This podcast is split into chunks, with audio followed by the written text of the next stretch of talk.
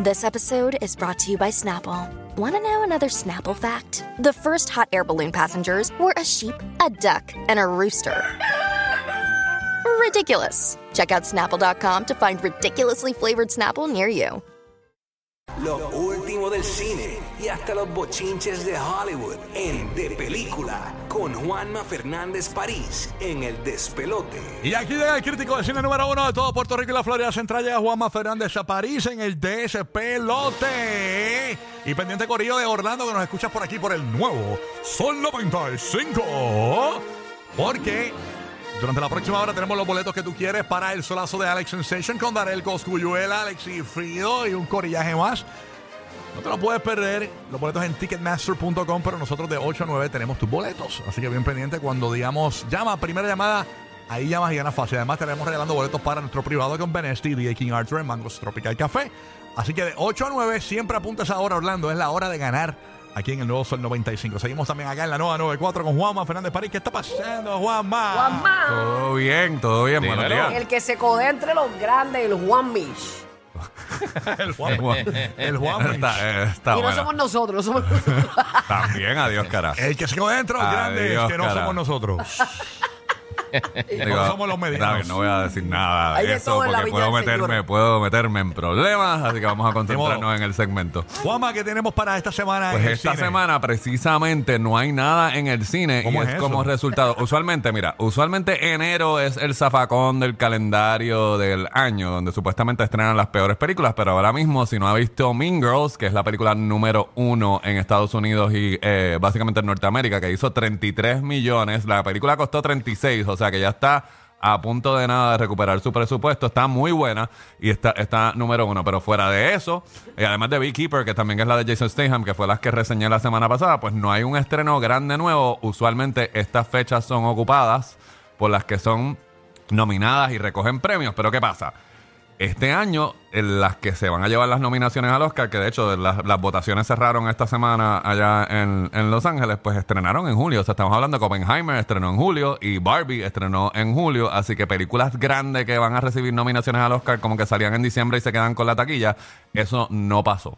Así que básicamente esto es resultado. Por ejemplo, opciones que hay. Si usted no vio Across the Spider-Verse, que es la película que acaba de ganarse el Critics' Choice Award de Mejor Película Animada y que definitivamente va para la nominación al Oscar en esa categoría, pues está regresando al cine. Eh, los cines en estas semanas van a estar poniendo películas que ya fueron exitosas o poniendo películas que son clásicos. Por ejemplo, otro estreno que viene por ahí es eh, como en marzo va a estrenar Dune parte 2, pues la parte 1 va a regresar en IMAX en la última semana de enero. Oppenheimer va a regresar la semana que viene en formato de, de- de IMAX porque todavía no la van a solta- soltar en las plataformas de streaming. Cuando se gane el Oscar de Mejor Película, que es lo que va a pasar, entonces es que la semana después va a estar disponible en Peacock. Pero mientras tanto, y probablemente no sea la semana después, probablemente extiendan eh, el- el- su corrida en los teatros como por cuatro semanas más y eventualmente llegue, llegue a Peacock. Así que estamos viendo el resultado de haber tenido que cambiar los estrenos eh, del año pasado para que no hubiera un hueco. Pero yo diría que esto va a pasar en más de una ocasión eh, durante el año, donde van a haber semanas donde no van a haber estrenos, no van a haber estrenos en cine. Y de- esta es una de esas donde de casualidad que, lo, que no está estrenando nada grande en las plataformas de streaming, no está estrenando gra- nada grande en los teatros. Así que por lo que me queda del segmento, vamos a honrar el intro y vamos a hablar de los bochinches de Hollywood, de lo que pasó Eso está bueno. en los Critics Choice, eh, en los Critics Choice Awards. ¿Tú Y- estuviste allí? Yo estuve allí, yo soy, mira, ok, para aclarar, yo fui el primer crítico de cine puertorriqueño que entró en esa asociación, ahora somos nueve, así que mucha honra, yo soy como el hermano mayor que se llevó todos los pescosas para poder entrar y representar a Puerto Rico ahí, ahora somos nueve, lo cual es chévere. Duro. Eh, este, había una, una puertorriqueña antes que yo, pero no representaba a Puerto Rico, María Salas, que, re- que era, es crítica en, en Miami. Ah, era como Gigi este, Fernández. no, no, no, no, no, ella- ella- eh, no, hay, no hay esa controversia. O sea, yo digo que soy el primer puertorriqueño porque soy el primero que oficialmente representó A a Puerto Puerto, Rico. Rico. como mercado. Entiendo. Este, así que, Sin pero ella- tiradera, burbu, deja eso. sin tiradera. O sea, pero entonces eh, me han estado pelando porque yo, sí, si usted se mete en Juanma París Cine, ahí está de las fotos que yo me tomé eh, con gente que tuve conversaciones y que admiro, que, que admiro mucho. Eh, pero yo me colé hubo un junte que se está especulando que Pedro Pascal eh, va a ser de Reed Richards en la próxima Fantastic Four. Y entonces yo, precisamente, Pedro Pascal tiene un brazo lastimado y se ha buscado estos outfits donde le incorpora, eh, le incorpora el yeso. Yo estaba caminando detrás de, detrás de él, tratando de llegar a mi mesa. Y viene Tom Holland, eh, que si usted no sabe quién es Tom Holland, es el que interpreta actualmente a Spider-Man y lo, sal- lo saluda. Entonces es el junte del próximo Mr. Fantastic con, con Spider-Man. Así que obviamente eso causa conmoción. Así que yo no tengo para dónde, para, para dónde coger. Y literalmente viene un fotógrafo oficial. ¿Qué yo pienso? Que si usted es fotógrafo oficial, el único que importa, en la- en la- los únicos que importan en la foto son esos dos que son los famosos. Así que yo cojo y doy un paso para atrás pensando que él va a encuadrar en un medium shot. Ajá. Pero resulta de que no, que el tiro, él tenía como que aparentemente tenía un lente, un 10 milímetros, una cosa así, y yo este, salgo colado en todas las fotos, en todas las plataformas, que es como que Mr. Re- Mr. Fantastic y Spider-Man, yo el extra Gómez de esa foto eh, soy yo. Mira para allá. Así que eso es una de esas situaciones. Eso se hace en el hangar de eh, el Banker, eh, Barker Hangar en el aeropuerto de Santa Mónica, que precisamente es un lugar bien, bien grande, pero de la forma que se acomoda es un bonche de mesa. Es como si fuera un prom gigantesco con un montón de, de- de famosos. Aún así, esta vez, y entonces no quiero quemar a nadie, pero voy a hacerlo como quiera, me estuvo bien curioso gente que estaba allí, que son íconos super chill y super relax y otra gente que estaba allí con guardaespaldas para que no se le acercara a nadie. Así que, por ejemplo, para tirar, para tirar, a, para tirar al medio. Oprah estaba de lo más tranquila sentada en la mesa de The Color Purple porque ella es la productora de esa, de esa película, no tenía guardaespaldas.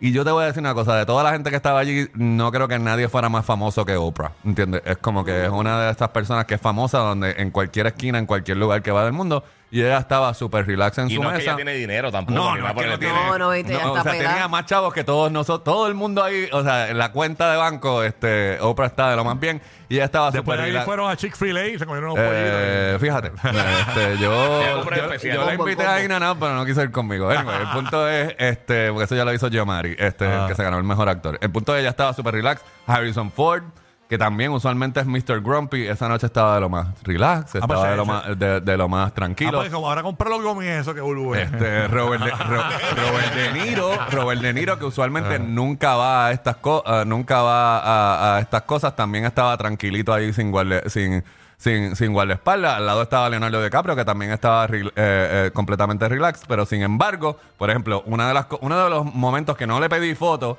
pero fue súper, súper cool.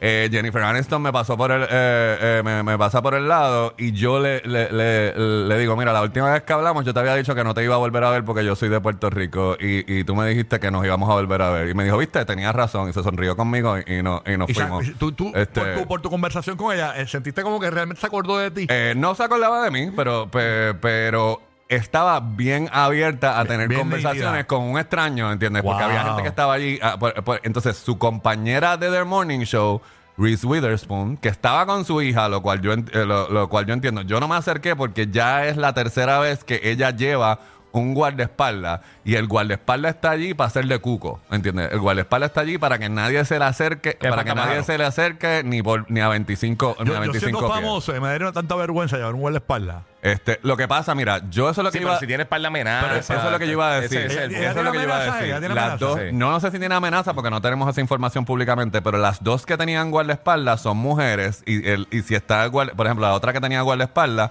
es Emma Stone, que se ganó el, eh, y ella es la primera vez, la primera vez que yo la veo con guardaespaldas. Lo Así que- Yo entiendo que tú vayas a un lugar con guardaespaldas, pero en un lugar donde hay tanto famoso. Pero la Eh, diferencia, no Sí, pero te estás codiando con un montón de gente que no necesariamente son de. de, Eh, de- de- bueno, o sea, lo que son pasa los críticos sí, y eso. Sí, no es lo los mismo. críticos, pero, cómo pero están de las nuevo, cosas sí, hoy día, la mano, cuestión con es los que si tú, artistas. a- Sí. para pasar por allí hay que pasar por un proceso de seguridad bien intenso, ¿entiendes? Es como que no es que va a entrar cualquier persona, no va a entrar cualquier persona allí. Eso es lo, pri- eh, es lo primero. Los críticos están identificados por un pin, ¿entiendes? Y lo otro es que nos dieron estaba una el esposo de Shakira? ¿No este, estaba? no estaba, no. no. Este, y, lo, y lo otro es que precisamente los críticos, que son- es una asociación de 600, de 600 críticos, no están todos allí, son básicamente los, los anfitriones. Así que eso sí, hay que saber comportarse. Tú tienes que saber a quién tú le puedes pedir una foto. Por ejemplo, a Jennifer Aniston, yo sabía que la estaban, que lo que, que literalmente iba a hacer un drive-by y que yo no iba, la publicista me iba a decir que no. Jennifer Aniston no me iba a decir que no, ¿entiendes? Pero, y de hecho, hubo otros colegas que se tomaron fotos con Jennifer Aniston. Una vez llegó a la mesa, ya estaba súper cool y estaba a dos pies de, de Reese Witherspoon. El punto es que Reese Witherspoon este, eh, Emma Stone. Y Emma Stone, precisamente porque ella sí se acuerda de mí, a Emma Stone, yo fui a, hablar con el director de su película, el director de Poor Things, y yo la saludé, nos saludamos de lejito. Nos saludamos de lejito y el guardaespaldas me miró y yo le dije, no te preocupes que yo voy para hablar con el director y el guardaespaldas se echó a reír conmigo. Dijo, no, no te preocupes, está bien, no hay ningún problema. Wow, wow. Este, y el otro que estaba con guardaespaldas era Ryan Gosling, Mr. Ken también. Este, Ese es el que y hizo entonces de- el yo que no hizo de sé- Ken. El que hizo de Ken también. No es la primera vez que él lleva un guardaespaldas a Es este que- tipo de es- premios, es pero que- él se lo pasa por el forro, porque él se pasa caminando y se pasa hablando por todo el mundo, así que El guardaespaldas él, es- él detrás es de una pesadilla para su, para su guardaespaldas. Es que tenía miedo que lo atacara la Barbie rarita. Este, así que... He-Man, que lo atacara He-Man. Este, pero Ah, entonces le llega un, mo- gustaría que- llega un momento donde es, dema- o sea, es demasiado. Hay tanta tanta celebridad que yo, uno se tiene que y como que... Pero aprovechaste el trip porque Ah, tu Instagram sí. está fuleteado de artistas. Juanma. Parisine, si quiere ver de la gente que sí le pedí fotos, pero mi momento, y voy a cerrar. Mira, mira para, mira cómo es la cosa. De todos los famosos que me tiré, el que más me dio gracia, porque yo nunca había estado en su presencia. Yo llevo toda la vida enamorado de Michelle Pfeiffer desde que tengo ocho Sí, años. lo. Michelle Pfeiffer no estaba allí, pero estaba su esposo.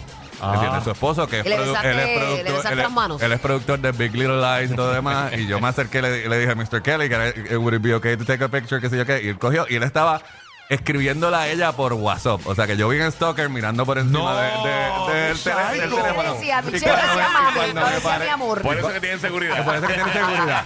Pero cuando me paré al lado, cuando me paré al lado de él a tomarme la foto, mi monólogo interno es no le menciones la esposa, no le menciones la esposa, no le menciones la esposa, no le menciones. Y sobreviví, me tiré la foto y no le Normal. mencioné a la esposa. Oh, así my que, este, así que. Pero le dejó una piña al lado. le dejó Eh. una piña. Nada, así que si Dios quiere, la semana que viene, en vez de estar hablando de chismes y de, eh, de estar eh, buscando caretazos con famosos en Award Show, pues hablamos de los estrenos de la semana, porque la semana que viene sí hay opciones en las plataformas de streaming. Eh, en Netflix y en Hulu van a tirar un par de, par de cosas chéveres. Así que eso lo reseñamos la semana que viene. Mientras tanto, si quiere que les recomiende cosas, pues me sigue en Juanma Parisine. Así que. Ahí estamos. Gra- Gracias, Juanma. Juan apareció de todo el En mundo. Instagram. En Instagram de Película TV, Facebook próximo. Aquí en el Despelote.